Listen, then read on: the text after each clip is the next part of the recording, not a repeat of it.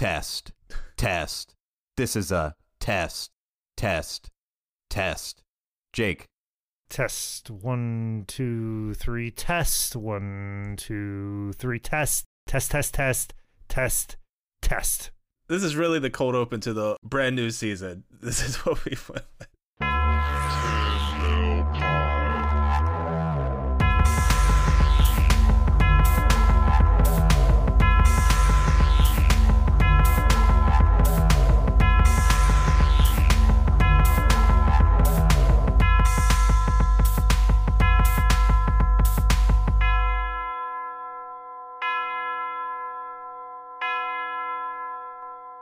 Well, that's what we got to test these microphones because we haven't used them in months. So, like, we have to do an actual test to see if they work. Okay, Nicholas? That's what we have to do. Andrew Martin, Andrew Martin. Can you hear me? Andrew Martin. All right. Hi. Uh, welcome to uh, 10 Bell Pod Season 3.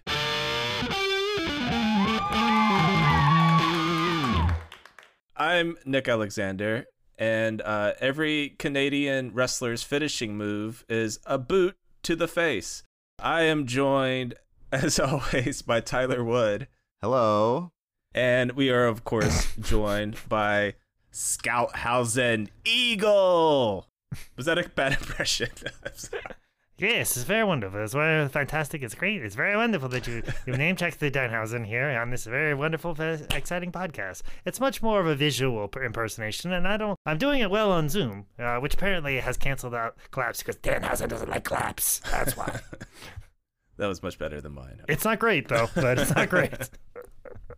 So today we are discussing Andrew Test Martin. And Test has a kind of interesting and weird spot in history because he was never like the man, but he was always sort of there for the biggest moments in the Attitude Era. He's like very sixth man-ish. So he is the Lamar Odom of the Attitude Era. Um, hopefully he do- he's not found in a bunny ranch uh, bungalow somewhere, uh, strung out somewhere. But uh, maybe, maybe that's a part of the the research that I didn't pay attention to. I don't know. Uh, maybe some other six man award winners like Rony Seikaly.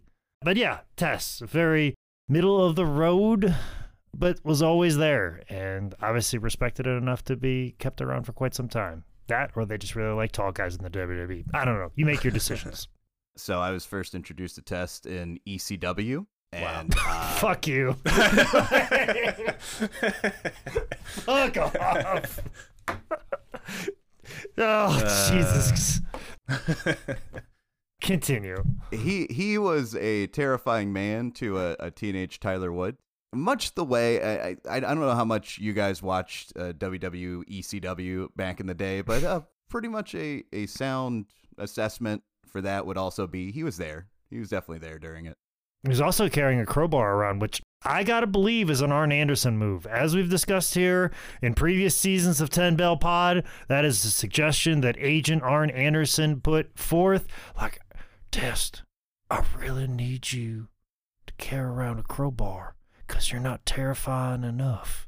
Being six foot seven, 300 pounds, you need to be carrying around some sort of large object, metal crowbar to the ring. So, Andrew James Robert Patrick Martin was born March 17th, 1975, in Ontario, Canada. In high school, Andrew played hockey, football, lacrosse. So, he was a very large, very athletic person, hovering around six foot six.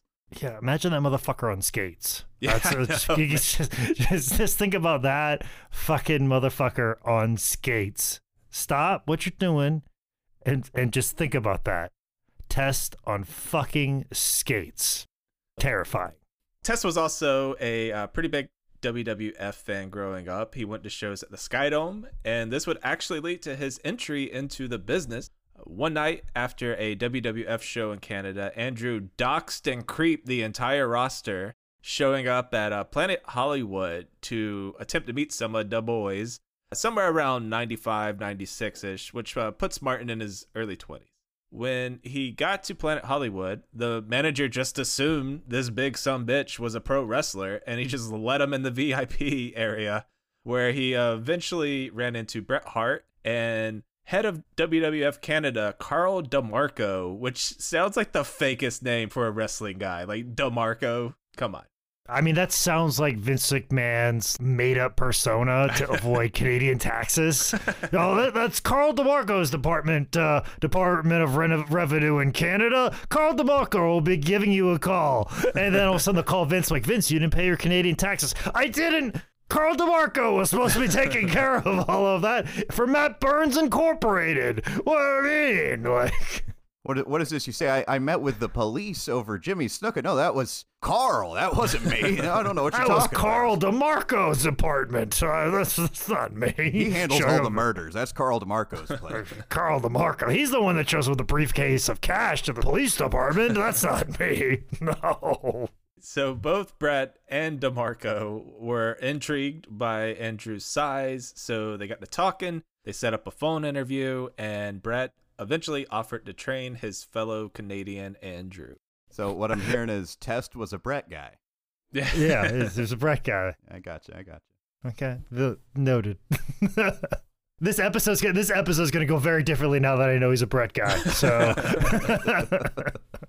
So Andrew trained for eight months with Bret and territory wrestling journeyman Leo Burke before debuting in the Canadian Indies as Martin Kane in 1997. Seems like he mostly worked battle royals, which I believe is pretty standard for pro wrestlers fresh out of class. I mean, that was my first match was a like Royal Rumble style match because for the most part, you want to get somebody accustomed to being in a ring without like freaking out and like fucking up an entire match. Where like if you kind of freak out in like a battle royal or a Royal, Royal Rumble, they just throw you over the top and you touch the floor and it's over. Or if it gets lost in the melee, they can just throw you out and that's it. And like people just kind of forget about you. You can kind of hide. The spotlight's not on you and then you just get accustomed to being in front of people because that's that's something that people don't talk about a lot is like how weird it is to be in front of people performing in that sort of way. I mean anybody that's done stand up or improv the weirdest part is not doing the thing. The weirdest part is being in front of people and people looking at you in the spotlight. That's always the thing that weirds you out the most. So when you're doing something where people's like well-being and bodies are in somebody's hands, you want them to be as comfortable as possible and as ready as possible and acclimated to it as much as possible. And Battle Royal, Royal Rumble style matches are kind of the best way. And you just mentioned Leo Burke as being one of his trainers. Like you couldn't pick a better guy to teach anybody. And and it's it's always funny like, oh, this guy was trained by Bret when really he's probably Leo was doing all of the heavy lifting and doing all of the work and the constant stuff that Bret probably didn't have the patience to do and probably the first time that test hip toss somebody It was probably Leo Burke and I had the chance to meet Leo Burke and he was just an absolutely pleasure of a man and you couldn't pick a better wrestling trainer. Well, even still going into training right off the bat, we know that Test was a better wrestler than Bill Goldberg. In 98, Test worked some for the World Wrestling Alliance out of Massachusetts, where he worked with the always fun Vic Grimes, a very young Edge, and Mike Tyson Punch Out character Bart Gunn. Throughout 98, Andrew continued training with Dory Funk Jr. at Funk's Funkin' Dojo out of Ocala, Florida. And my only point of reference for Ocala is that A Day to Remember song, which is a reference too new for Jake and too old for Tyler. I am alone. So, obviously, the Funks are very well connected in the pro wrestling world. And that would help Andrew kind of skip to the front of the line, earning himself a developmental contract with a strong showing in a dark match September 28th, 98 against Scott Stevens. Early WWF developmental process was just very weird.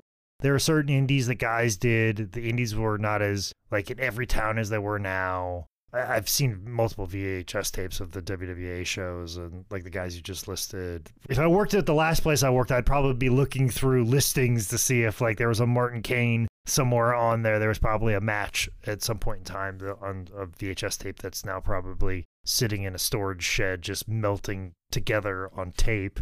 But yeah, like guys who do a couple indies, they'll be like, oh, this guy's got a good look.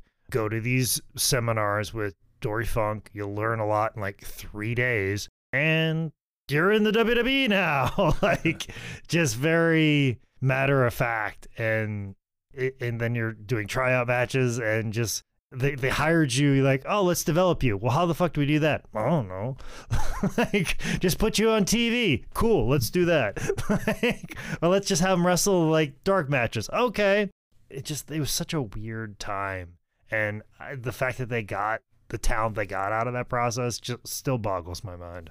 This is a Well- question that that I like kind of asked myself when I saw that he was going by Martin Kane so close to Kane debuting and like wondering if they could get some I, like in my head I was like oh that's like a smaller indie trying to capitalize on something. Complete coincidence from what I can tell. Like I think he started going by Martin Kane just like a little bit before Kane debuted in the WWF yeah and i guarantee he dropped it as soon as kane showed up because i've had people tell me that i can't call myself jake because of Jake something no because of jake roberts oh Jake Roberts that makes way more sense Yeah, because I've been around for 20 years. Uh, I actually been longer around than Jake Something. If anything, Jake Something should change his fucking name because of fucking Jake Manning. How about that? uh, that's a thought Regardless, uh, yes, I was told that I couldn't couldn't be Jake because of Jake Roberts because there's only one Jake and there'll only be one Jake. That's And now there's, uh, yeah, I I was literally told that I think like twice in my 20 year career. Jake's such a like, you know, that's just a that's a pretty normal name. It's not like yeah, I know. But that's why you get all those weird names that they had for like Grayson Waller and Jackson Riker Ca- yeah, Cameron something or other. Cameron Grimes Cade whatever. Like they cuz they they couldn't use any other names. Like I guarantee they there was a time where like, oh, there can be no other Steves because of Steve Austin. So, according to Prichard, Vince Russo sees Test and he goes, "Oh, this is a new young Kevin Nash. Let's put him in DX." And he pitches this to some of Kevin Nash's best friends, Triple H, Shawn, and X Pac, which is probably the wrong way to go about it. That and mostly because Test was greener than the Grinch's ball sack, they said no, thank you. Weird thing here too, something that I noticed uh, about Test. He sounds a lot like Kevin Nash. I don't know if you caught any of that in any of the interviews or anything, but it's like his voice is like reminiscent of Kevin Nash's. Yeah, but when he talks, he's not as cool as Kevin Nash because ain't nobody cooler than that motherfucker. I'll tell you that much. even though we didn't get into DX, uh, Andrew is now on the radar of Russo. He's on the radar of that other Vince. So they say, fuck developmental. You're going straight to TV. So here's Andrew, 23 ish years old, closing in on about two years of training, armed with the experience of less than 20 matches ever. And all of a sudden, Stone Cold Steve Austin is your coworker. He would debut in the WWF October 25th, 1998, on an episode of Heat as the bodyguard of the band Motley Crue, who were performing on the show and only a decade too late. Test was mic checking by saying test, test, before he was cut off by Road Dog and a, and a star was born. I remember this episode vividly. I remember him being on the bus with Motley Crue. Like it was during, gosh, it was when Motley Crue they released the greatest hits album and then like one new song.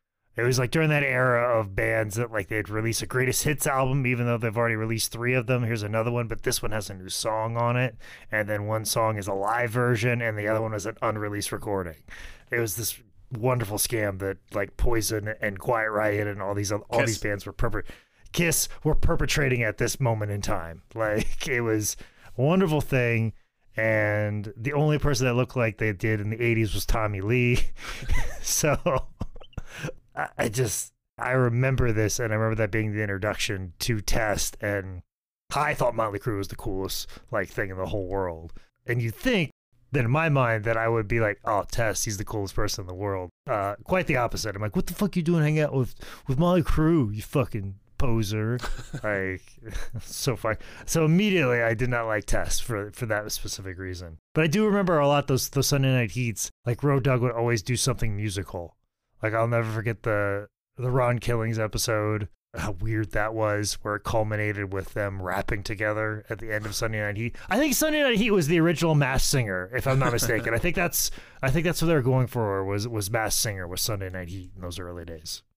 The next night on Raw, Motley Crue was back to perform with DX, and towards the end of a song, obviously a planted fan runs out and Test kind of picks him up and fireman carries him away. Nothing too fancy, but that's sort of the first official move I guess Test does in the WWF. Not a lot happens for Test until December 14th, 98, when The Rock was defending his world title against Triple H.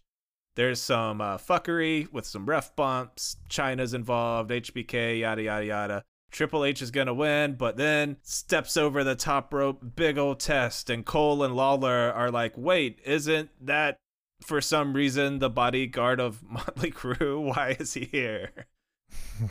this guy who's the bodyguard of somebody who had a paid appearance with us, and he's still here. He's still okay. Let's just let it happen. It's like that one time that Lamar Jackson showed up to Dynamite in Baltimore, where if like Lamar Jackson's like bodyguard showed up next week for Dynamite, and we were just like, yeah, sure, let him in the ring, fine, fuck it, that's okay, like that's cool. Like this guy was hanging out backstage with Lamar Jackson. Okay, let him wrestle. Test hops in the ring. He pump handle slams Triple H, so The Rock, you know, retains his title. And as far as debuts go, Triple H, The Rock, the main event, like he's getting he's getting thrown in there. Yeah, there's something that can be said about Test's uh, career. It's not that he didn't have opportunities. Yeah. So a week later, on the December 21st, 98 episode of Raw, uh, Martin made his for reals in ring debut, teaming up with The Rock to beat Triple H and my boy X Pac by uh, DQ. So Test gets his first official ring time with Triple H, who sells his ass off and you know tries to make Test look as good as he can. Test also gets a little ring time with X Pac, but this match is eventually ended when Kane comes down, interferes, and Swerve Bros everyone to join the corporation. So from paying $28 for an unseasoned hamburger at Planet Hollywood to doing what equates to about 11 open mics to working with three of the greatest wrestlers of all time and action superstar Rocky Maivia on the flagship show of the biggest wrestling company on the earth in like two years. Yeah, this wrestling shit's easy.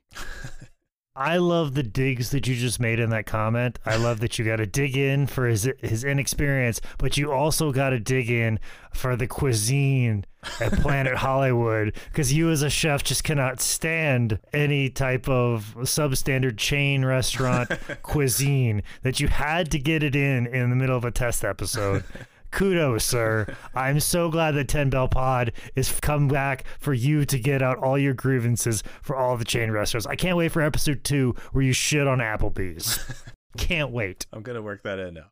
Hey man, they give you like a dozen shrimp for a dollar. Let's take it easy on Applebee's. the two for twenty is great. The two for twenty is great. I'm be so mad when he shits on them. So mad.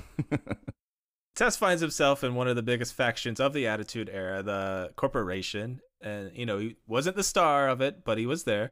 Test is hitting the road with Mankind, with Owen Hart, with Triple H. He's getting TV spots with The Godfather, with Matt Hardy, and was even part of that Royal Rumble qualifying match that uh, Chyna won to become the first Lady Royal Rumbler. Was this the test era where he had that mesh shirt that had the weird looking T on it? Is, the, is this this era?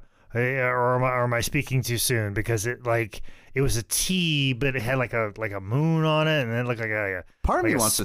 to say that's like a little later. That you know what I think mesh T-shirt, it, literal T-shirt, is about a year off. He's wearing this like weird kind of belly shirt that has a zipper on it.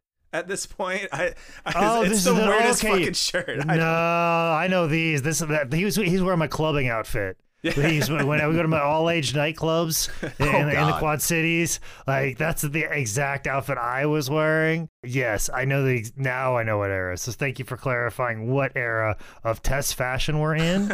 um, it, it is it was the hot shit at the time. So Test made his pay per view debut at 99's Royal Rumble, getting uh, chunked out by Stone Cold before Vincent Kennedy McMahon won the whole thing. It was that Royal Rumble. After the Rumble, Test would get into the tag team scene, which was uh, beginning to blossom into one of the greatest eras ever for tag team wrestling. So again, he wasn't the Hardys, he wasn't Edge and Christian, but he was he was in that scene. He was doing it. Test would join up with Corporation Pals, uh, usually Ken Shamrock or Big Boss Man. Uh, he teamed up with D'Lo Brown for his first ever WrestleMania at 15, losing uh, to Double J and Owen Hart, the champions at the time. Double J, my coworker. Keep that in mind. You know, we talk about how wonderful it is to be a coworker of Stone Cold Steve Austin. I still wake up in the middle of the night and, and be like, thank God I am I work with Jeff Jarrett as a, as an employee. Like, I'm, I'm, being honest. I mean, I'm very truthful. So I, am just saying, I feel like Test sometimes. We're like, ah, oh, man, I'm so lucky. Yeah, I, I've heard great things about his guitars. I've seen them being constructed. I assume he does that himself. Yes, every every bit of it. He gotcha. strings them. He even tunes them before he bashes them over people's head. I always say it's very unnecessary, but Jeff's like, you got to go the extra mile for these guys. Later that same Mania at 15, uh, he and Triple H helped Shane McMahon retain the European title against uh, X Pac. They they cheated my guy, so he's all up in the corporation, but he's uh, eventually removed, and he joins the Union, every wrestling promoter's biggest fear. Union would uh, have a little feud with the corporation, leading to an eight man tag at 99's Over the Edge. They'd get the win, but Creative kind of had nothing for them, and the Union was broken up by Hulk Hogan. Yeah, you know, nobody ever talks about that. Like, I feel like if David David Bixenspan was around, he would be talking about this nonstop. Like, of course they have a faction called the Union going against the corporation, and then like bring up like certain tweets from like several years ago about Vince shitting on unions and how we all need to have unions when unions would be the worst thing for professional wrestling because we're all stupid and we would fuck it all up. But yeah, like that doesn't get enough play. I feel I feel like we need if Twitter was around, uh, the union would have stuck around solely just so people could bitch about it. Hey, whoa, whoa, wait a minute. This sounds like a Ford F-150 commercial. Is it? No, no, it's not. It's a commercial for the 10 Bell Pod Patreon. Hey guys, it's Tyler here from 10 Bell Pod just taking a moment to remind you guys that if you want to, you can support us over on Patreon as well. We really appreciate you listening. We hope you enjoy the rest of the show. Really need a Ford F 150. Then Test gets into arguably the biggest storyline of his career when he tried to get with the boss's daughter, Stephanie McMahon. So, for a little context, this whole story is kind of in the background of a much larger feud between Vince and mostly Triple H, but with DX. This started when Vince screwed Triple H out of the title at Survivor Series, uh, eventually letting the Big Show win and become champion. But before we get to Triple H, Test had the first go through Shane, who was all like, only I get to decide who fucks my sister, which is always a weird hill to die on. That would lead to a love her or leave her match at 99 SummerSlam, which Test won, gaining Shane's blessing, and he was like, You can now fuck my sister, I guess. That storyline that we are all thinking about right now, that is my biggest regret that it never happened. Like that prime attitude era one that Vince pitched where he's like, All right. Or I guess this was a little later when she first got pregnant. It's like, All right, who fucked her? Was it me or you, Shane? Who was it? I, and I love how like Shane's like, I jumped off the Titantron on top of you, went in for the pin. You kicked out at two, and then you you gave me a big boot and beat me. I guess you can fuck her now. I've done everything I can to beat you. I, sure. All right. Like I, I jumped off of something really high onto you, and you didn't stay down for three seconds. I guess. I mean, that's exactly how I defended my sister's honor all through high school. So, I mean, Shane, me and Shane McMahon were defending my sister's honor throughout high school during the '90s with the family blessing test and stuff, uh, they start dating. There, there's some fuckery here or there, but you know, for the most part, they're they're they're going strong. They eventually make plans to get married. So the original plans for this angle were for Test to leave Stephanie at the altar, thus turning mega heel, which you know could have put his career on a totally different path. But as most of us know, uh, this is not what happened. The wedding was set to take place on November 29th, 99's Raw. And first important note to this is that throughout the night, they're showing clips from the uh, bachelorette party uh, with Steph. It's some friends. I don't know if they're kayfabe or her real friends, but uh, Moolah, Mae Young's there. Uh, They were local extras. That's as close to friends as she's ever going to have her entire life. So, And then uh second point, as a wedding present from Vince to test, he got to take on Triple H one on one with the ref wearing a uh, Vince McMahon mask. And to explain that a little bit, Vince had kind of a restraining order where if he got within 50 feet of Triple H, he would get arrested. So the the the whole was like, oh, is that Vince under the Vince mask? That okay, now now you're there. You're there mentally now. Uh, eventually, Triple H brings in a chair. The ref yanks it away. Trips uh, recovers. He eventually gets Test down for a pin, but the ref won't count. So Triple H punches him and he tries to take off the mask, which makes Shane run down. He grabs a chair, bonks Triple H in the head with it, and Test gets a really fast count for the win. So this is all right before the wedding. After that match, though, they show another clip of Steph, and she's having just one last drink, but it was served by a very specific bartender who was who was on camera when he gave it to her. Cut to the wedding. Everything is going as planned, but uh, right before Test can say "I do," Triple H's music hits. He comes out and he shows a nice little video of him driving down Las Vegas Boulevard. He pulls into the little white wedding chapel with uh, Stephanie, who is passed out, all with that bartender uh, mentioned before uh, filming. And uh, that leads me to believe he is not a bartender at all. He uh, not only spikes Steph's drink. Yeah, never mind. Uh, I'll just cut it there. that, was, that was going nowhere. oh, you you had an insensitive joke about all this, about this insensitive uh, situation that w- does not stand the test of time. You have a joke you don't want to say in front of a microphone, Nicholas. How dare you? How dare you hold back for this audience that have waited several months for the return of Ten Bell Pod, and you are not going to make a joke in this particular instance and just say, "Fuck it." They got married in a drive-through. Next thing, Test was surprised. Is that what we're doing? Cheating the fans? Fine. I hope I hope the wait was worth it, folks. I'm, I- I'm sorry.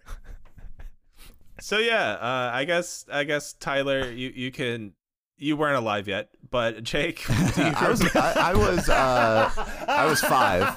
I was five. So he wasn't online, as uh, a comic once said one time. It was like he wasn't he wasn't online yet. He was he was alive, just wasn't online yet. But yeah, yeah. I I remember watching this live, and yeah, it would have been interesting for Test to leave Stephanie at the altar because he would have got the heat. Why would he have gotten the heat there? Oh, he would have. He, he would have been the bad guy in the whole situation. How, how would like, he have been the bad guy if the corporation are like the shitty people and he's like, "Fuck you, Stephanie." It's a little bit after uh, the McMahon family is super over as faces, and DX are the heels here. So he would have turned Gotcha.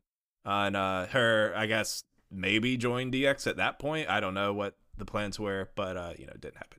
Okay. Well, because I because it just it, I it really felt like Triple H scooped the entire heat of the situation. oh, and, like, 110%, dude. and fucking like Test just looks like the biggest cuck bitch that, that ever was. Like I didn't know the word cuck at this moment in time in life, but like if somebody like told me the next day, yeah, you look like a cuck bitch, and I'm like, huh? And they explain what a cuck is, I'm like, oh yeah, that's exactly the best way to put it. Yeah, fucking Test look like a cuck. Like that's exactly. If anyone here is confused as to what a cuck is, I recommend some uh, WWE Monday Night Raw from circa 2019. Really going to cover it. Uh, they had two concurrent storylines going at the same time.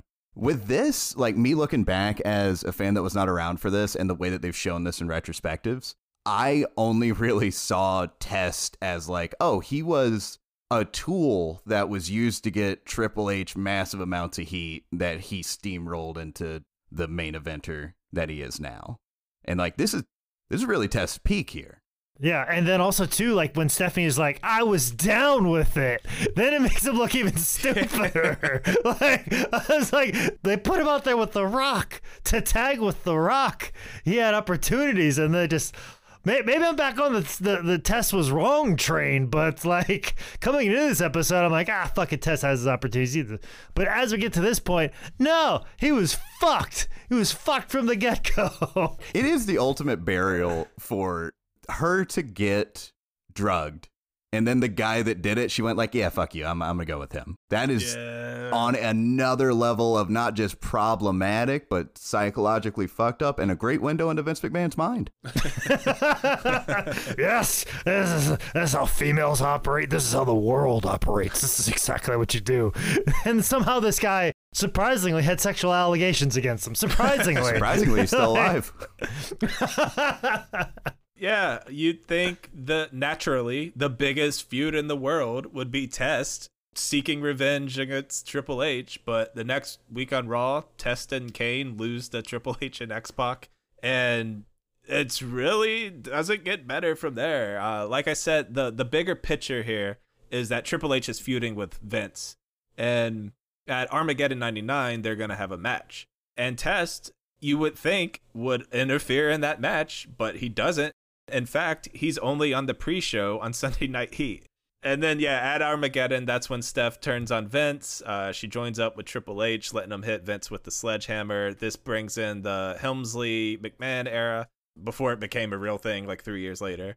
As far as Test goes, Steph and Triple H would kind of like torture Test a little bit, putting him in like handicap matches. I think DX mistakenly broke his nose at one point. It could have all been kayfabe, but they turned it into kayfabe. And that would be like, okay, put some more sympathy on the babyface. Not only did he lose his girl, he got fucked over. Now they're putting him through hell. Time for him to come back and beat Trips at WrestleMania. You know, good beats evil. But from here, he's like firmly planted in the mid card. That's that goddamn mesh shirt, man. On January 17th, 2000's episode of Raw, Test beat Big Boss Man for the WWF Hardcore title, which is fine. I mean, you could have been the biggest heel in the company or facing the biggest heel in the company, but here's a belt you have to defend in the bathroom. Test would head into 2000's Rumble. He lasted, uh, this is probably, I think, his best Royal Rumble showing, uh, 26 minutes before he was eliminated by The Big Show. Post Rumble, he'd defend his belt here and there before he dropped it to Crash on February 24th episode of SmackDown.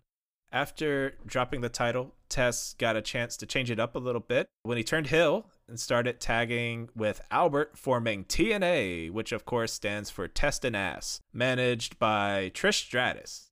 This is just about the time I started watching. Like I had a video game from when they were a team, and I got to tell you, coming into wrestling around 2002, 3, 4, as a child, with the remnants of the Attitude Era hanging around, there was some weird shit going on. TNA being like pretty far down on the fucked up list. Yeah, but it was like t- it was TNA because it was Test and Albert, not Test and Ass. Like, You mean Prince Albert, the guy with all the piercings that I had to Google and figure out what that meant? Is that that the guy? I remember putting the two and two together with that like 10 years later, and I was like, oh, that's. You mean Yeah. 10 years later when he was Tensai?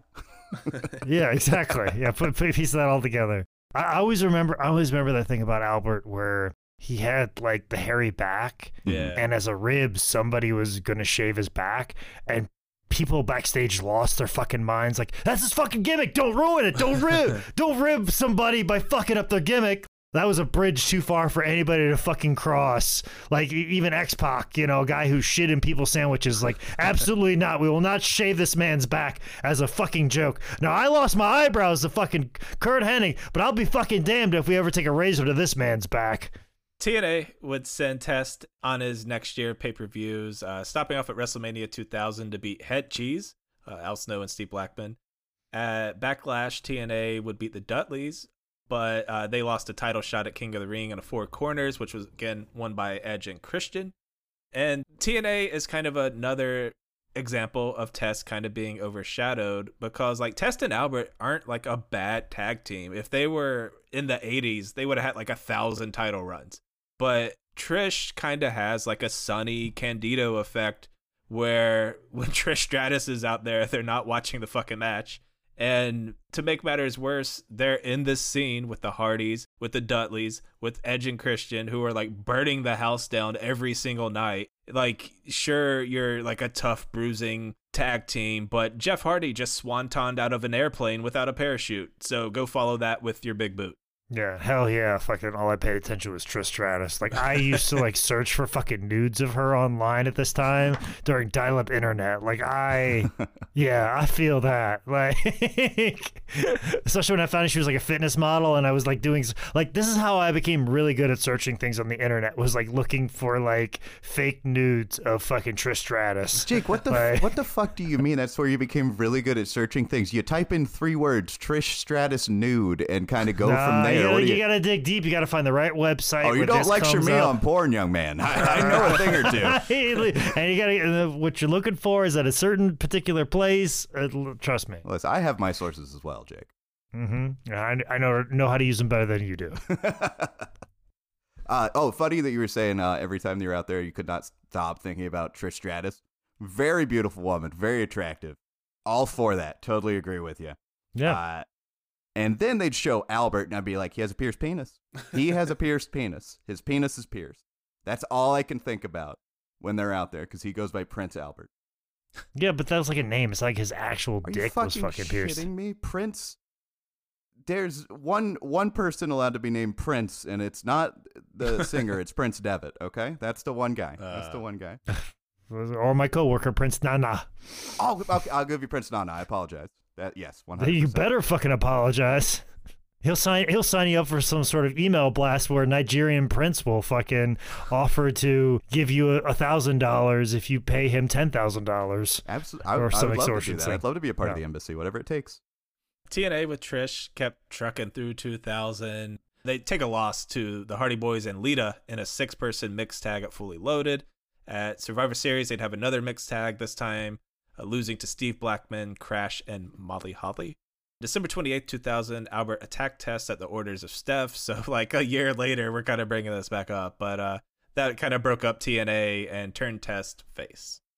Now, single and ready to mingle, Test bumped heads against Bill Regal during 2001's Royal Rumble match. He tossed them out, and that set up a match for the European title the next night on Raw, which Test won, getting his hands on another WWF belt. It's that long term storytelling I like to hear about from the Attitude Era. He tossed him out Sunday, Oh, yeah, so that yeah, means yeah, yeah. Monday he got a title Bro, shot. you don't even understand, bro. Bro, you don't like. I'm gonna have callbacks that you won't even fucking see. But then somebody will look at somebody fucking funny in a battle royal, and then they're fighting for a title that neither of them fucking have. I'm just saying, you gotta, you gotta, you gotta go through the looking glass on this one, bro. I, there are so many deep cuts to the attitude there. That is something that Tony Khan does not understand about booking. You just throw a bunch of shit together, and eventually it all comes together like a kaleidoscope. You know, when them kaleidoscopes you have in the dentist office, that in the little hoop game that you, you go like this with the ring toss. Yeah, they're both in the dentist office. You play with that, and then you take the kaleidoscope, and it turns. It turns, and everything comes together. It comes more clear. That's advanced booking right there. Test feuded with Eddie Guerrero, losing the European title to him at WrestleMania 17.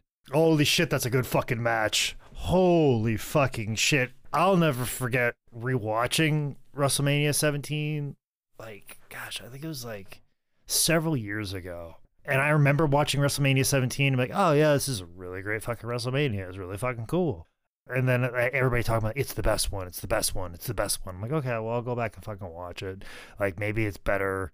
It's better than what I remember because it just seemed like a WrestleMania. And I fucking watched it and I remember screaming, Holy fuck! Test versus Eddie Guerrero is amazing. And we still have more amazing matches. Like, it, it, it holds up and Eddie versus Test is the litmus test. No pun intended because, like, if you're like, oh, the match that seems to make the least amount of sense, or a match you'd be like least excited to see, and you watch it and you're like, holy fuck, this is a good match. Granted, it has Eddie Guerrero in it, but I mean, Test has to be fucking better than, you know, some shitbag that doesn't belong in a ring. Like, you have to keep up with the Eddie Guerrero, you gotta have something. And fucking Test does that. Like, this is a fucking amazing match. highly recommend it. It's probably the best match a test ever had, hands down. I, I, it has to be. It has to be. Where does this fall in the Eddie getting released? Is it before? Yes. Okay. Yes, it does because I think it came back in 2003. End of 2000, April 1st, 2002. I'm on his Wikipedia. Uh, yes, it is like 2002, 2003. So this was like not long before both of them would be away from the company for a little Yeah. bit. Yeah. Interesting timing. And to sort of speak to the Eddie match, Test, you know, standalone Test as is, he's a very, I think he's a solid big man, but he seems like he's an excellent dance partner because he can work with someone like an Eddie and, you know, have a great match, like Jake said. He can work with a Triple H, and I think Trips made him look great when they work together. Uh, he can work with an X Pac, he can work with tag teams. Like, he obviously I guess takes instructions well and is okay to Mhm. bump for guys, which is I you know I think is a good quality in a wrestler. Funny you say that. I have a, a line from a Sabu shoot interview about him bumping co- coming up. Stay tuned. Okay, Well, the test that comes back is not the the wide eyed listen to everybody individual. It, it, there, there there's a there's a, a kind of a darkness that happens a little bit later, but but the test right here, I I think you're exactly right, Nicholas. It is a a good quality to have. Uh, somebody who's probably like a six, but has the ability to listen to somebody that could take him to a nine or a ten. yeah, Like I, I think I think like that's something that that that is a wonderful gift to have as a wrestler. Like you always talk about these guys that can make guys look like a nine and a ten, but also like there's a lot of twos that can barely get to sixes, and there's a lot of sixes that when they're in there with somebody, they can make somebody look good. They can't, but then there's somebody. It's always important to have those guys that are that are sixes that have the ability to listen and find themselves looking like a ten. Would you guys consider his feud with Triple H the peak of his career, or this match with Eddie Guerrero at WrestleMania? I'd say in ring. Like I think right here, like after watching this match with Eddie, if you're looking at it, you're like, yeah, this guy can fucking go. You know, I I think I think you're looking at it like, okay, well maybe there's something there, and we just haven't figured out what it is yet. And I think when we see the kind of the booking going forward, you know, the, it's kind of the culmination of that. Like I I think as we start listing off some of these matches and and some of the things coming up, it, it'll definitely look like that. But then something got lost along the way. Probably the fact that they took on an entire another roster of talent will probably be the thing that pushes them further down. After Mania, it was back to the hardcore scene where Test would uh, trade the belt with Rhino, win it on a SmackDown, lose it on a Raw, a couple weeks apart. Then Test was part of the invasion angle. Uh, he would first turn on the WWF by costing APA the WWF tag titles, jumping on board with Alliance members DDP and Chris Kanyon. Cause fuck, fuck the the WWF, fucking especially the fucking daughter. Oh wait, she's on our our side. Never mind. Fuck it. Like, sure, I'll Stephanie. Let's go. Let's let's watch you go fuck somebody over, and I'll stand on the corner and jerk off. All right, like. Let's go fuck over the WWF, and I'll just stand over here. Man, you're really flexing your knowledge about what a cuck is tonight. I I am. I mean, it is. It is. this makes me think you just found out what it meant. Yeah, and I'm saying it over and over again.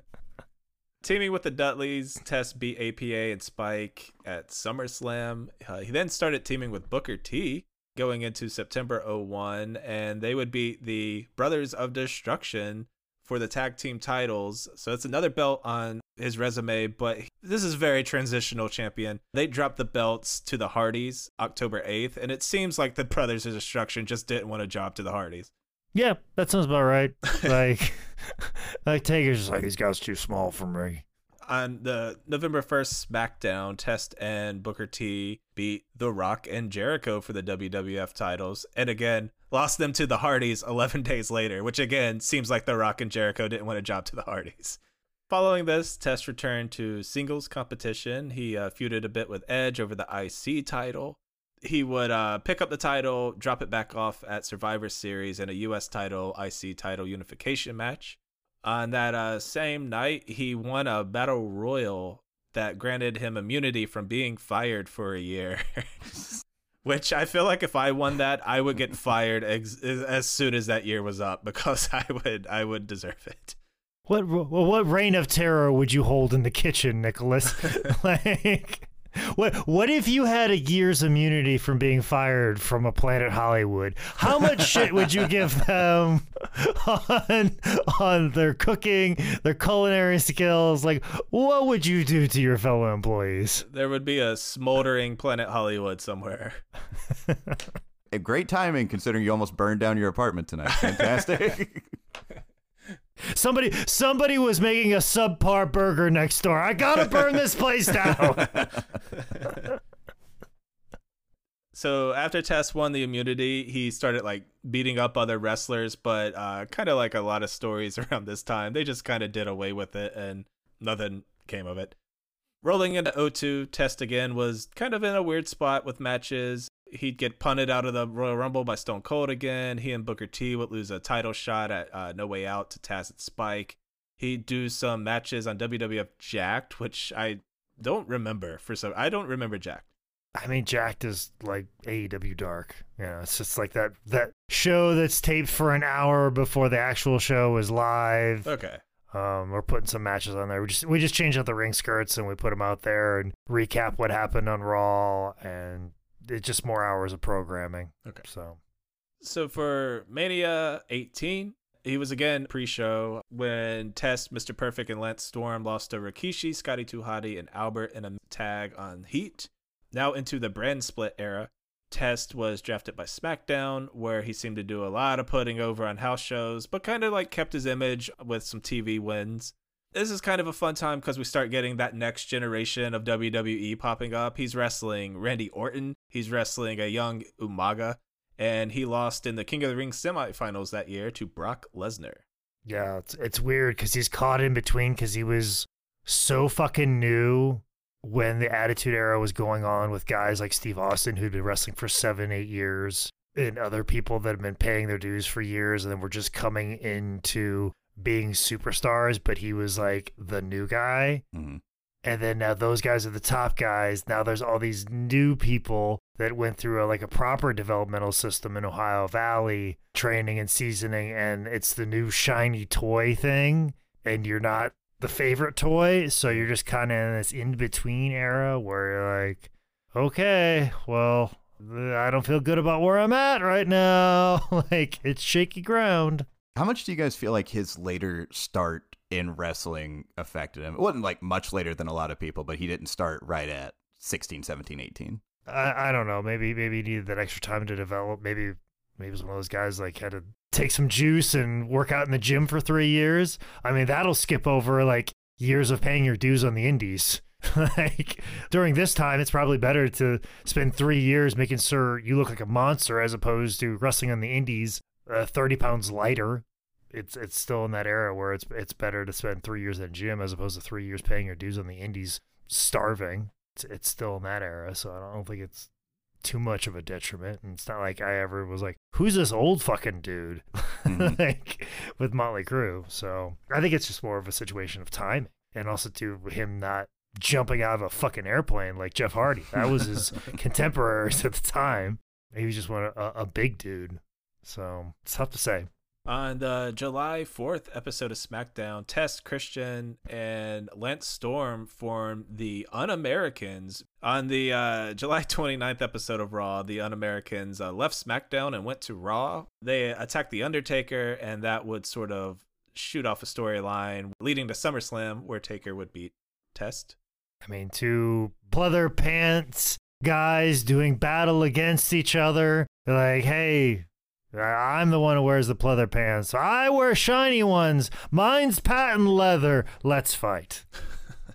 After SummerSlam, the Un Americans took a bunch of losses before kind of breaking up. October of 02, Test's career got kind of another little shot in the arm uh, with Stacy Keibler being his mm. on screen girlfriend and image consultant. And again, this is going to be kind of like the Trish thing where it's like, yeah, Test is in there wrestling, but there's Stacy Keibler she pitched that he started calling uh, his fans the testicles, you know, like the Hulkamaniacs or, or Jerichoholics. Uh, we don't have that level of branding here at 10 Bell Pod. I mean, I, I, I remember this, and I, I actually liked it. Like uh, we, we talked about like the whole Trish thing that TNA was a vehicle to get Trish over, but like I think it wasn't quite like this with Stacy. She'd always brought it back to like, how can we make you more popular? But Yeah. when you're saying on t- on TV, hey, you're unpopular, how can we fix it? and that's your gimmick. that's not that's not a good sign. That's not a good sign. So yeah, Test. Uh, he cut his hair. He went into the uh, the shorts trunks. Uh, you know, you know, you know, you know what I mean. Bikers, Bikers. Biker there we go, bikers. yeah. And the team of Stacy and Test uh, worked. They had to do one of those face turns where the crowd forced them to turn face because you know they were getting over. At the start of 03, Test uh, he didn't have a ton going on until May when he started tagging with Scott Steiner. And uh, this is a you know I think a lot of a lot of focus on Test as far as stuff that uh, that's not great is obviously the Steph drug you know Vegas Triple H thing, but this isn't great either. Test and and Keibler uh, would eventually split up because Test was treating her like super bad, and uh, at Bad Blood, Scott Steiner basically won Stacy from him, so they're just like passing her back and forth. As property. Say it, Nicholas. This woman is property that was won by Scott Steiner, who only merely wants to bring her in so he can stare at her ass while she walks into her job of the ring. Like, Uh, say it. Nick, I do have a counterpoint on that, where you say that most of the stuff that Test was around was not good. Counterpoint. Uh, Triple H was the worst part of that. he was. And then uh, a few years later, he went on to um, have a run in with a lady named Katie Vick in a funeral home, and he still did just fine. So I, you know, you know what I mean. And Triple H did some he stuff. did a lot of shit. But you know what? He was so good at all of it, it didn't make a difference. If Test just would have been better with some of this shitty shit, That's what I'm saying. Like, like being a faux domestic abuser, if he was just better at it or as good as Triple H, he he would have a much more successful career. Ah. That's that's the whole thing. it's you know, wrestling's crazy, man. Uh, exactly. Uh, and it's so funny that we're recording this episode because I, I literally just saw on Twitter uh, like somebody was like posting just gifs or videos from the Attitude Era, and it was the split of Scott Steiner and Test. And I'm like, oh, this is exactly why this app exists is for this to be really relived in in the Twitterverse. And it was just, it was good. It was laid out perfectly where Stacy's on the apron for whatever reason. She gets knocked off. Scott Steiner catches her. Test like turns around and goes, "What? What's my my woman doing in your arms? That's my property." and then gets rolled up by Chris Jericho. Um, and then they have a match with, to confirm whose property it is. But uh, yeah, like I remember it being like really weird. Like let's imply that Test is a, an abuser, where it could just be like, "Hey." like what's going on with Steiner? Is Steiner cooler than me? And like his insecurities becoming the thing that eats away at him. They're like, no, let's make him a real bad guy because we got to beat that over people's heads apparently. Yeah, so Scott wins Stacy. They have another match where Test wins her back. And then, kind of how uh, Test and Steiner uh, resolve their differences, they they form a tag team and both treat Stacy like shit. So Yes, I remember that. Dude, I forgot about that. Oh my god, what were what were they thinking? What were they thinking? This is a good era for that too, because then we're not too far away from Jamie Noble and and Nidia, which I remember fondly as a child. like it's it's like a situation of like Stacy trying to help Test, trying to bring this guy back, build up his self esteem, and then then And brings in Scott Steiner. It worked, and then brings in Scott Steiner, and then Test becomes jealous, abuses her. Then she finds refuge in Scott Steiner when he like is very just very creepy with her, but not too abusive. But then has to end up going back with Test, and then Steiner comes back, and then they just both like abuse her, and she becomes like this. This person's like, okay, I guess I'm just meant to be abused. Uh, okay, and I just I'll go along with it. This is, this is this is my fate, and be resigned to it. So So the two were eventually fired by Mick Foley, who was doing. Uh, a service to humanity. being, being the kind person that he is, he's like, we're doing what? They're doing what to females? No wonder why we can't get any woman, self-respecting woman to watch this television program. Fire them both. Fire them both.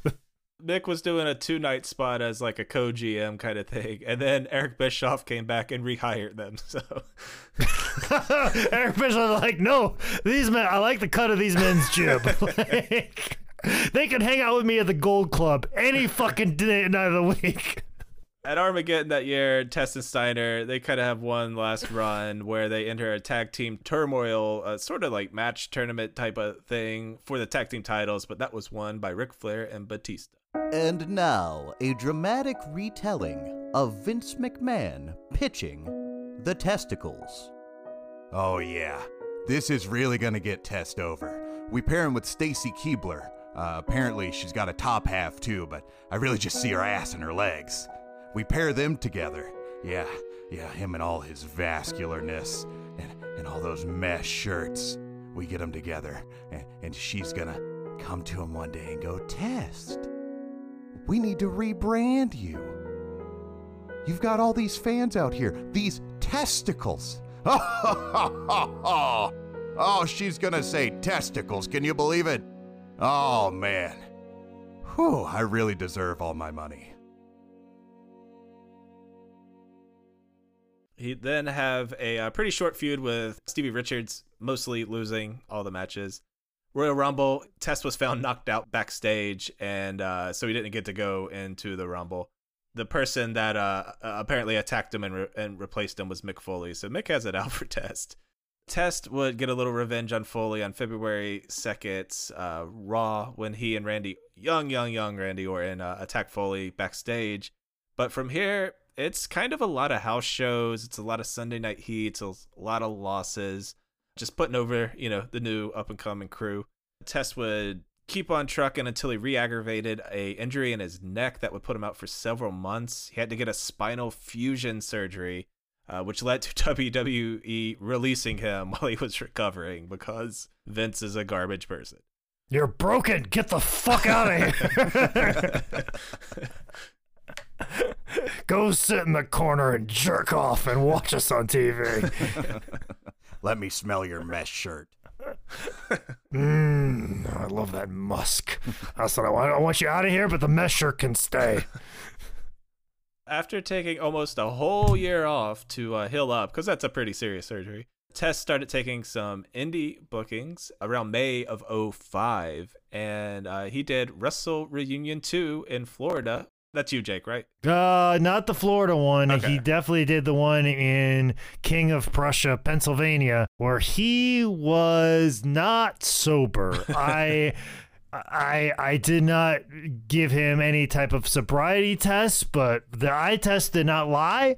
Um, he was um, not in good condition. I don't know what he took, but he talking was hard. Talking can be hard, not good. Uh, he looked like a million bucks though. Looked like a million bucks. Uh, may even felt like a million bucks, but definitely was intoxicated, uh, under the influence, should not be behind a wheel. Uh, luckily, he was staying at a hotel. Hopefully, he slept off whatever before he operated any motor vehicle whatsoever under the condition he was at. And that's the first time I met Test. So, like, and little did I know that, that that's how I would meet a lot of uh, wrestlers that I would watch growing up. It would be at a convention when they've had too much to fucking drink at 11 o'clock in the morning.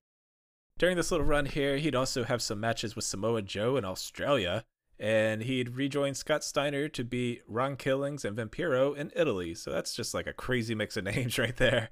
But by summer of 2006, Test would head to the most extreme wrestling promotion on the planet, WWECW.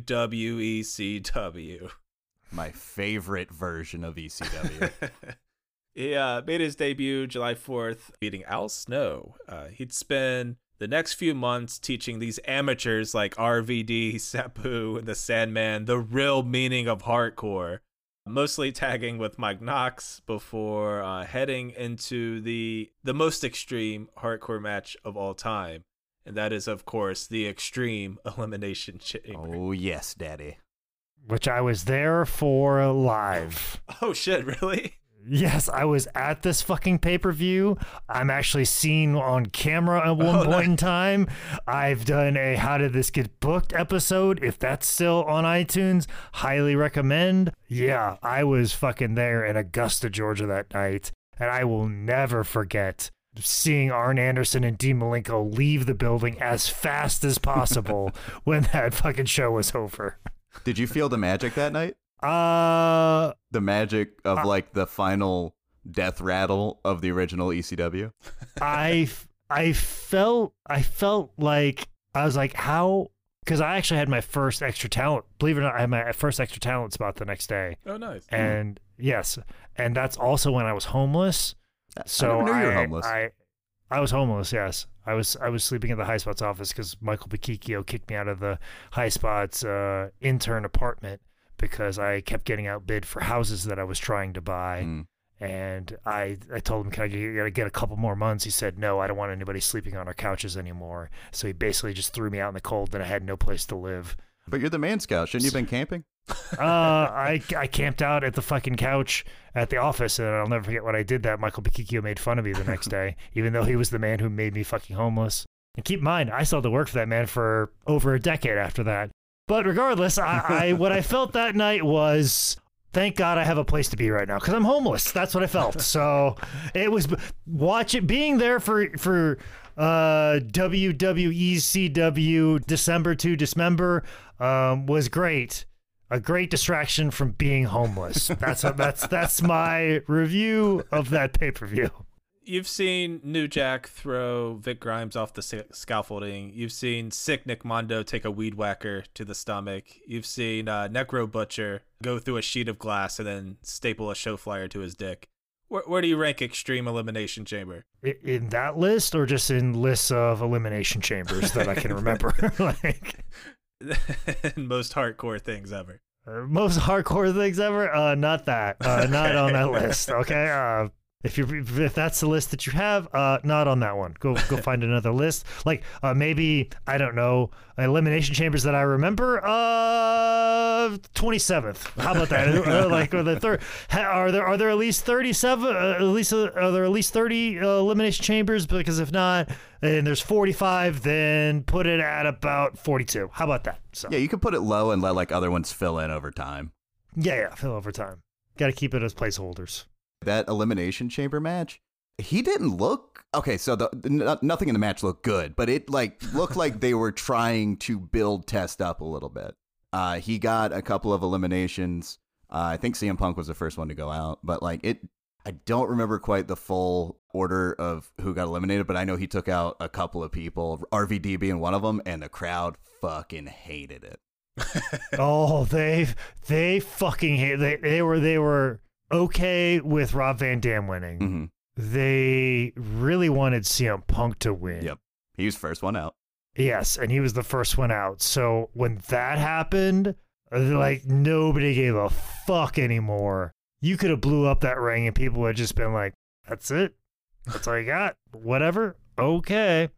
They were not fans of that match whatsoever. And I, I'll never forget the next day when I did extra talent, like seeing Test in person up close at that moment in time, as fucking jacked as he was. Like he was a terrifying man. Fucking terrifying. Following December to Dismember, greatest pay per view in the world. Test uh, worked with CM Punk, Sabu, RVD before losing a uh, ECW title shot to Bobby Lashley at 07 Royal Rumble. Following the Rumble, Test just kind of disappeared from TV. On February 18th, WWE, uh, I don't have to say that. On February 18th, Jim Ross, I almost explained who Jim Ross was. Jesus Christ. uh, He's the voice of wrestling, ladies and gentlemen. Like, Don't you know that, give Connie? the whole, yeah, give, give give that whole podcast introduction. Jim Ross said that he had been suspended for 30 days for violating the WWE wellness program. Uh, he said that on a blog. He didn't say it like live into a mic. A week after that announcement, it was reported that Test was uh, officially released from his WWE contract. Did he hurt his neck again? Because that's when Vince loves to fire people. Because if he's fully healthy, like let's keep him on the roster till he fucking hurts himself. Then we'll release him. I want to say, well, it would, it would definitely have to be around this time. I was listening to a little bit of a Sabu shoot interview on his thoughts on Test around this time. Sabu and CM Punk were supposed to do a run in at some point, and Punk's like, Yeah, you know, we're going to hit the ring. You just start selling for us. And then he goes, Why the fuck am I going to sell for you? And they go, What? And he goes, I'm six foot seven. Why the fuck would I sell for you? And uh, Sabu said him and Punk just looked at each other, laughed, and went, We'll just kick you in the fucking balls if we need to. That's one way to make someone sell. I mean, that's the vibe that Test gave off for this period of time. So this sounds like a fucking true story, even coming from Sabu. what I'm hearing is not a whole lot of testicles in the locker room and found a piece of messed up ones in the ring. I would assume he's going through a lot during this because, you know, he has the substance abuse problems really ramping up around this point. But also, he came in at the very fucking top. He's probably like very prideful because this is the opposite of his the start of his career where Triple H will, will could wrestle him through a great match because he's humble and listening. Where here he's like his pride's probably a little injured and he has to do that. Well, brother, I ain't gonna sell for you, you know, kind of bullshit. Well, yeah, he fucking wrestled like Eddie Guerrero on WrestleMania, like, and now like I'm being told to fucking sell. I mean, I get that, and and I, it's also a fucking head game thing where if he sells for him, they're like, oh well, he looks weak, we can't do anything with him because that's the stupid shit that fucking WWE does. But at the same time, too, it just goes back to something I a lesson I learned f- several years too late. Nobody fucking wants to work with an asshole. Simple as that. Interesting too. And this is something like fucking with me a little bit. When he was in this run of like WWE ECW, he was around. He was like 31. Yeah, he's still young here. Remember, Yeah. he, he he hopped in at like 23. Dude, he looks like a fucking down home North Carolina fucking stepdad. So hard right here. He's jacked to the gills. And like, it's freaking me out because I'm about to turn 29 and I'm like, that dude there is just two years older than I am now. And he, this dude looks like solidly in his 40s. Yeah. Yeah, like he he looks like one of those guys that when you're at the gym at like six o'clock, he worked an entire fucking day of masonry Mhm. and then walks in with like fucking cement underneath his nails and he just comes in and just bench presses with 150 pound dumbbells on each side, rips them off like three sets of 10, and then moves on to like shrugs with 500 pounds Silent the whole Yeah. time.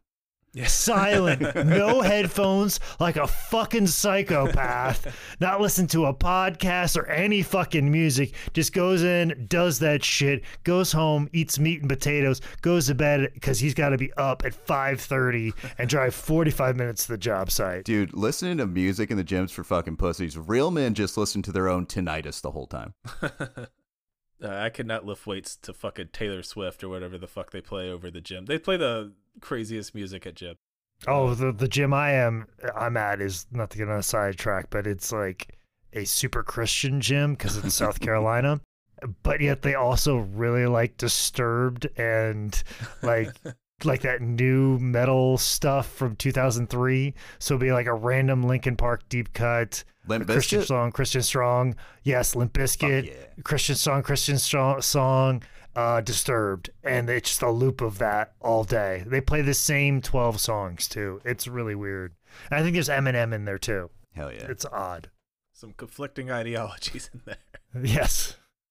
All right, so after his uh, WWE at this point release, he would uh, make a real, real quick stop in TNA under his real name, Andrew Martin, and he would uh, pick up a win with teammates Abyss and Sting against AJ Styles, Christian Cage, and Tomko. Which again, just Sting, AJ Styles, uh, just Test has this craziest intersection of of people he worked with. And then Tomko really puts it over the top. Test would spend 08 in Europe working against uh, Gangrel, Sandman, Rene Dupree. In early 09, Test would have his last match ever in Japan, getting a win against Mitsuya Naga- Nagai. I guess. Mitsuya Nagai. I Uh, can't even help you. You butchered it so much that I I don't even recognize that whatsoever. So Okay. sorry, you're on your own. Can't wait for the Mitsuharu Misawa episode please, anybody, tweet at us at 10 Bell Pod to insist that Nicholas does it this season. Uh, I have to. I think I did a poll. It's it's coming up for sure. So spoilers, guys. I, I love it. All right. So then, you know, here's where things get, you know, real bad. On uh, March 13th, 2009, Test Neighbors, which I never understand how, how neighbors see this, uh, but uh, they somehow noticed him just sitting still for like several hours in his house. So they called 911. And unfortunately, Martin was found dead uh, in his Tampa, Florida apartment. It was just four days prior to what would have been his 34th birthday, which is obviously tragically way too fucking young. Toxicology reports reveal that uh, Martin was yet another pro wrestling death caused by an accidental overdose of prescription pain medication. So yeah, uh, final thoughts on Test.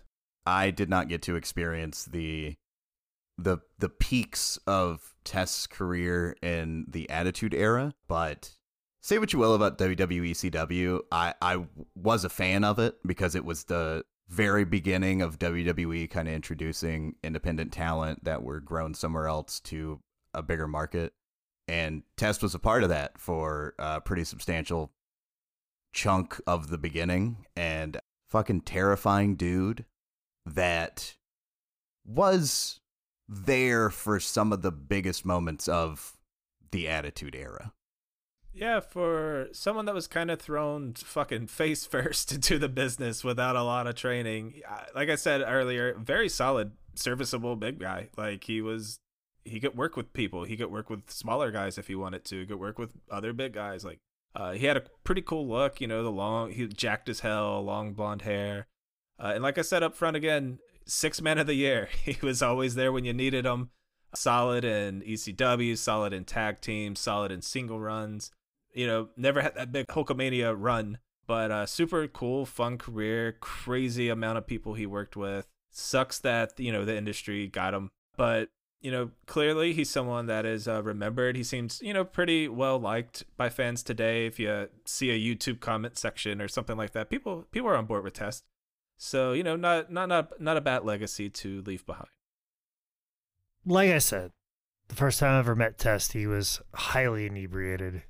The times that I did extra talent, he just looked like a scary guy you didn't even want to talk to. But I'm curious, who was that person at Planet Hollywood talking to Bret Hart that learned under Leo Burke? Like, what was that guy like? I I would love to meet that person and see if he was a genuine sweet person that loved wrestling and would do anything to get into it almost to the point of stalking other wrestlers just to get an opportunity to be in it and and love it so much and just doing whatever he could and listening and being courteous polite and just doing whatever he could to be a part of wrestling. I, I would like to know that person than the person that I met and saw. And I would like that person to meet the person that he became. And and sometimes some people get the opportunity to realize like, hey, I was a dick at one point in time. I'm sorry, I shouldn't have done that. And a lot of people have gotten that opportunity to redeem themselves and change the trajectory of their life. And he never did that's the problem with drugs and that's the problem with letting injuries eat you up as opposed to attack them appropriately. Instead of like stretching and physical therapy and, and doing the things you need to do to take care of your body like no nah, i'll just take more drugs or i'll just drink or i'll get past it and it's a trap that, that i myself have fallen into and unfortunately uh, being a person that has a story of pulling himself out he's a cautionary tale I feel bad because the guy that was hip tossing Leo Burke in Canada probably deserved a second act in life that he never got. All right, that is uh, Andrew Test Martin, and that is uh, episode one of season three. So I guess we're we're back for a a time. Follow us on the social medias our Patreon's still up. I swear to God, I'm, we're gonna start posting stuff on it. Yeah, uh, sorry about like the Patreon. Like like our Patreon's probably a little different than most people. We won't be offended if you join the Patreon at the beginning of the posting of the episodes, and then after a few weeks of like, oh, the season's over, nothing's up there, and you dip, and then just make sure you come back. Like we'll try and, and post as much as we can, but we we get it. We we all have busy schedules. Nick is on the West Coast, so that makes things a little tough for me and Tyler. So like our lives are very different. I am fucking traveling to every major city and soon every small town with these house shows coming up that will be coming fast and furious. So it is very tough, but we do appreciate your support on Patreon because it does make it worth it. And we put a lot of really cool stuff up there. And me and Tyler will be working on that pretty soon. And I think Mhm. Nick's got some really cool ideas. So I, I think I think this season the Patreon episodes are gonna be really, really good and, and highly worth your time and money. So please, any support you could give, we would much appreciate. Yes, my liver is going to take a beating this year. All right. If you see Jake at a show, give him a uh, a free pack of Panini Prism, and uh, we'll see you next episode.